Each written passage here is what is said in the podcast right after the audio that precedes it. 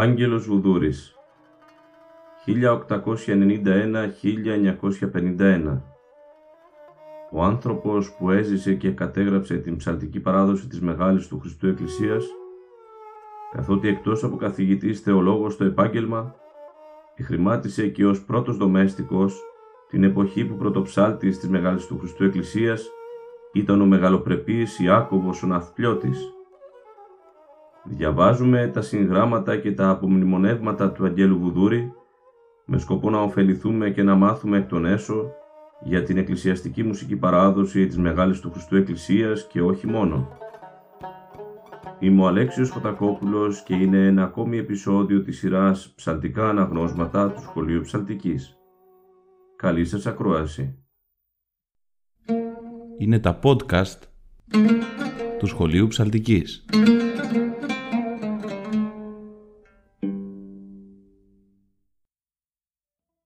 Αγαπητοί φίλες και φίλοι χαίρετε. Στο σημερινό επεισόδιο θα συνεχίσουμε την ανάγνωση του βιβλίου του Αγγέλου Βουδούρη με τίτλο «Πρωτοψαλτικά». Στο βιβλίο αυτό ο Άγγελος Βουδούρης παρουσιάζει πληροφορίες που για χρόνια συνέλεγε κατά την αναστροφή του με πρόσωπα της εκκλησιαστικής μουσικής, όπως ο πρωτοψάλτης της Μεγάλης του Χριστού Εκκλησίας Ιάκωβος Ναυπλιώτης, με σκοπό να διασώσει από τη λύθη του χρόνου σημαντικά στοιχεία γύρω από γεγονότα και πρόσωπα της πατριαρχικής μουσικής παράδοσης. Ας ξεκινήσουμε λοιπόν. Διαβάζουμε.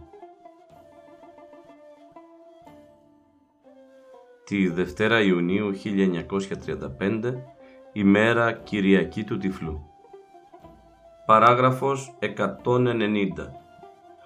Ο επαγγελόμενος των ψάλτην υποχρεούται να έχει μίαν τάξιν στον βίον του και μίαν ορισμένη να κάμνει δίαιταν επιβαλωμένη και εκ της εργασίας του ο ίδιος πρωτοψάλτης συνηθίζει να μην ομιλεί πολλά. Τούτο είναι το φυσικό του.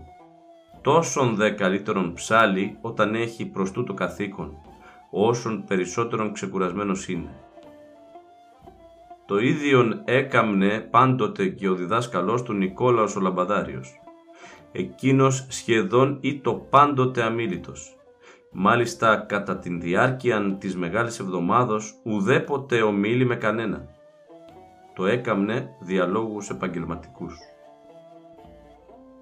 Παράγραφος 191 Κατά πληροφορίαν του Λαμπαδαρίου Νικολάου, ο Πατριάρχης Γρηγόριος ο Έκτος, καλέσα στους πατριαρχικούς ψάλτας, είπεν ότι τους επιτρέπει να καταλιώσει την νηστείαν κατά την Μεγάλη Εβδομάδα, λόγω των μακρών ακολουθιών, καθάς υποχρεούν το ούτι να κοπιάζωση πολύ.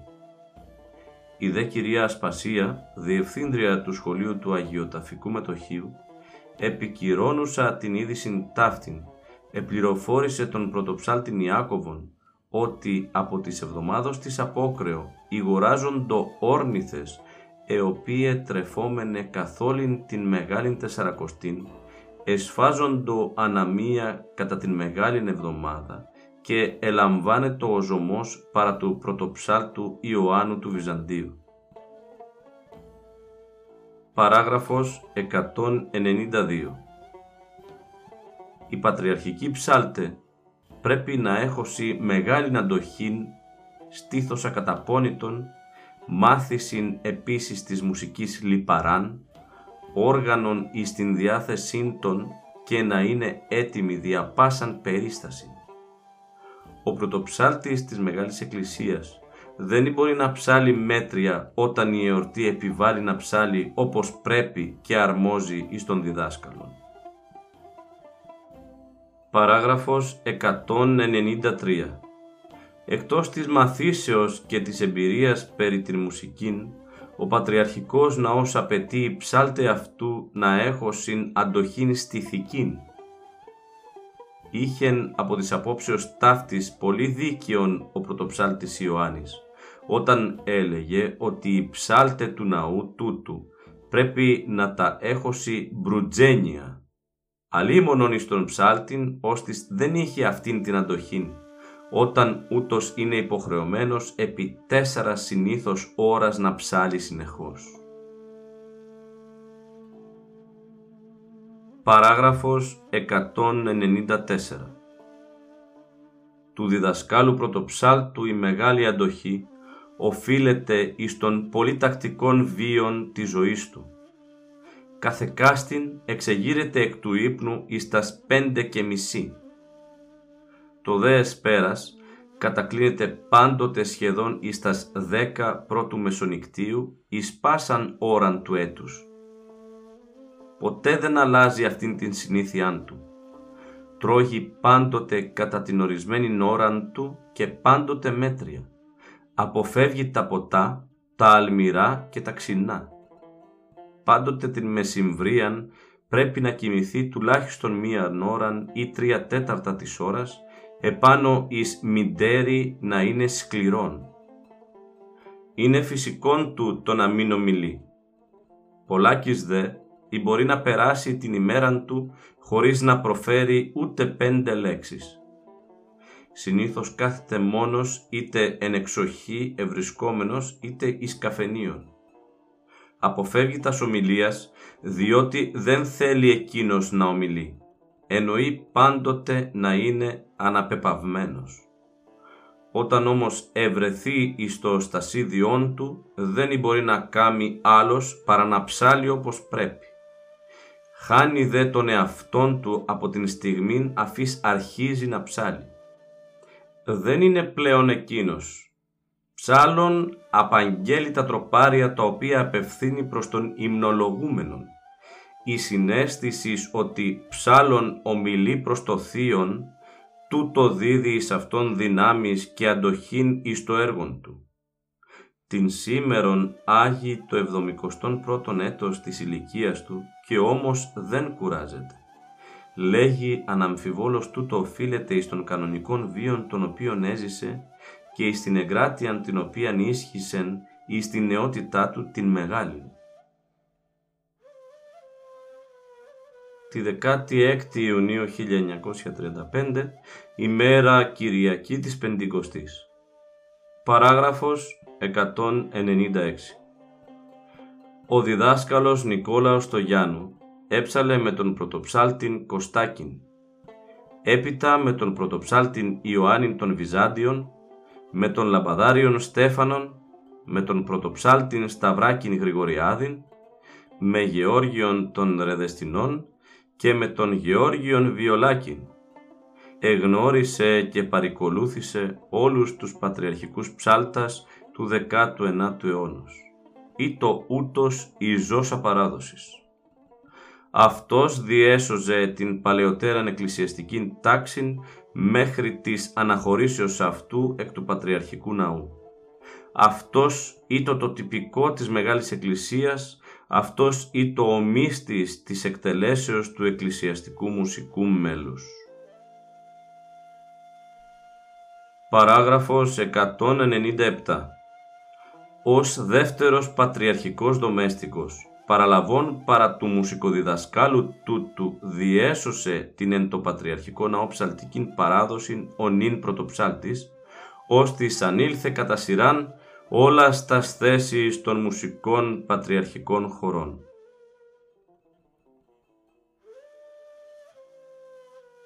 Παράγραφος 198 Οι πρωτοψάλτες της Μεγάλης Εκκλησίας χρησιμοποιούσε τα μέρη των τροπαρίων αναλόγως με την επισημότητα των εορτών.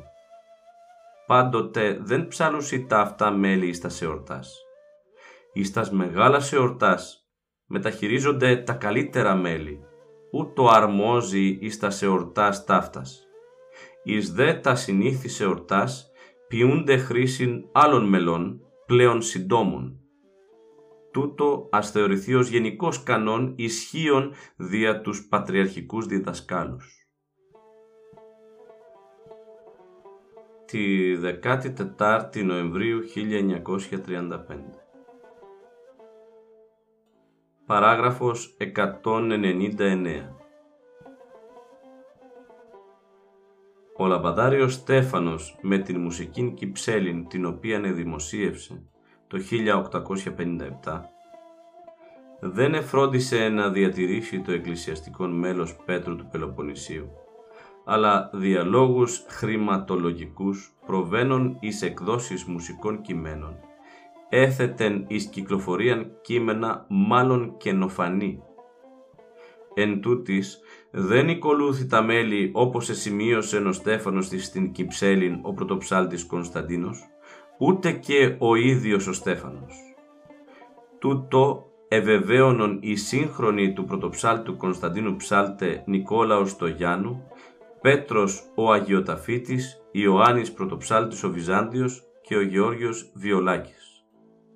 Παράγραφος 200 αλλά και ο διαδεχθής Κωνσταντίνων τον πρωτοψάλτην Ιωάννης ο Βυζάντιος δεν οικολούθη την κυψέλην του Στεφάνου διότι αυτή δεν αντεπροσώπευε τα μέλη άτινα εσυνηθίζετο να ψάλλονται εν το Πατριαρχικό Ναό. Ο Ιωάννης έψαλε τα αρχαία μέλη ακολουθών τα μουσικά κείμενα του λαμπαδαρίου Πέτρου του Πελοποννησίου. Μετά τον πρωτοψάλτην τούτον συνεχιστής του κλασικού μέλους είναι ο νυν πρωτοψάλτης, ως της αυστηρότερον και του πρωτοψάλτου Ιωάννου ακολουθεί Πέτρον των Λαμπαδάριων. Παράγραφος 201 Ο Στέφανος δια της εκδοθήσεις μουσικής Κυψέλης έδωκε κακόν παράδειγμα εις τους μεταυτών εκκλησιαστικούς μουσικούς διδασκάλους. Κανείς εκ των πατριαρχικών ψαλτών δεν εχρησιμοποίησε ποτέ τας συμπαυτό εκδοθήσας μουσικάς βίβλους ούτε και κανείς επίνεσεν αυτόν δια τας προσωπικάς του μελοποιήσεις. Παράγραφος 202 Τα εντικυψέλη ιδιόμελα και απολυτίκια έλαβεν ο Στέφανος εκ του ιδιομελαρίου του πρωτοψάλτου Μανουήλ εξηγηθέντα παραγρηγορίου. Παραλάξας όμως κατά τη ταύτα συμπεριέλαβε εν τη Κυψέλη. Οι πατριαρχικοί ψάλτε δεν οικολούθουν τα μουσικά μέλη της βίβλου ταύτης. Οικολούθουν ούτε κατά γενικών κανόνα τα μέλη Πέτρου του Λαμπαδαρίου της Μεγάλης Εκκλησίας του Πελοποννησίου. Παράγραφος 203 Παρά το διδασκάλο πρωτοψάλτη ευρίσκονται μεταξύ άλλων και τα εξής μουσικά κείμενα ιδιομελάριον Μανουήλ πρωτοψάλτου κατεξήγησιν του πρωτοψάλτου Γρηγορίου, χειρόγραφον αντιγραφέν Παραγεωργίου του Ρησίου. Τα ιδιόμελα κατέκδοσιν του Στεφάνου, ως και η δίτομος ανθολογία του Στεφάνου, ή της περιέχει ίδια του Στεφάνου εντελώς μαθήματα, ηλιμένα εκ του λαμπαδαρίου Αντωνίου, τα μελοποιήματα του Στεφάνου κρίνονται όχι δόκιμα, διό και ποτέ δεν χρησιμοποίησαν ταύτα οι κατά καιρόν διδάσκαλοι του Πατριαρχικού Ναού.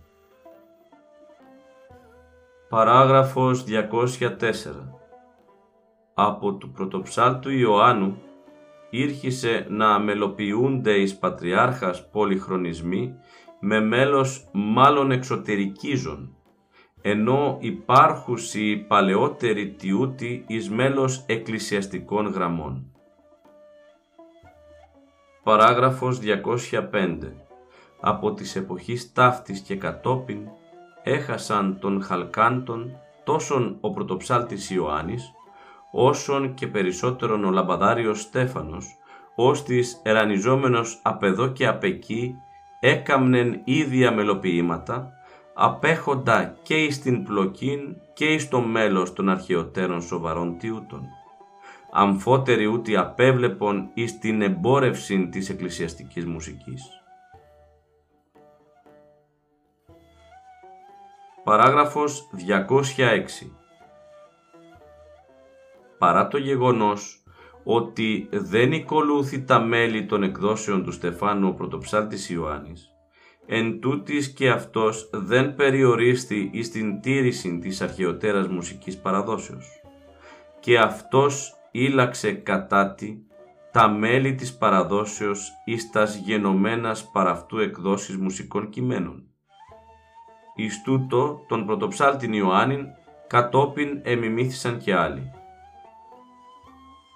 Παράγραφος 207 Τον πρωτοψάλτην τούτον εμιμήθη ο πρώην Γεώργιος ο Ρεδεστινός εκδούς την Μεγάλην Εβδομάδα εν τη οποία περιέλαβε μέλη τα οποία ο ίδιος δεν έψαλεν ότε ή το πρωτοψάλτης του Πατριαρχικού Ναού.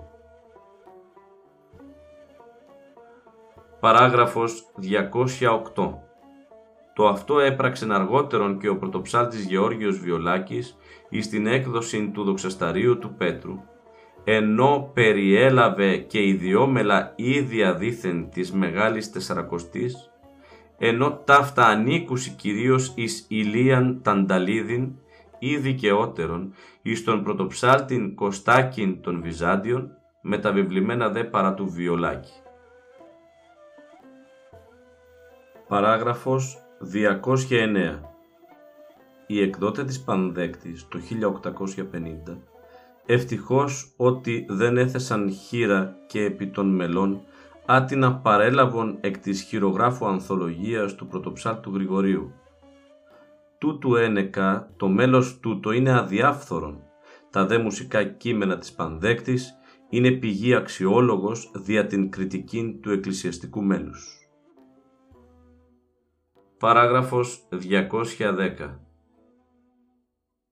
Εν Αθήνες, ο Κωνσταντίνος Ψάχος προέβη εις δημοσίευσιν ως ειδικών του μερικών δημοτικών τραγουδιών μας άτινα συνέλαβε δήθεν μεταβάς και επισκεφθείς την Ανατολήν.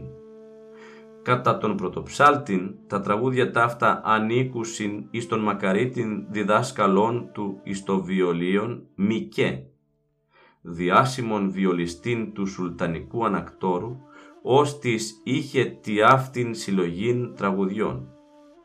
Μετά τον θάνατον του Μικέ, ο Κωνσταντίνος Ψάχος μεταβάς εις το οίκημά του ηγόρασε την συλλογήν παρά της οικογενείας εκείνου.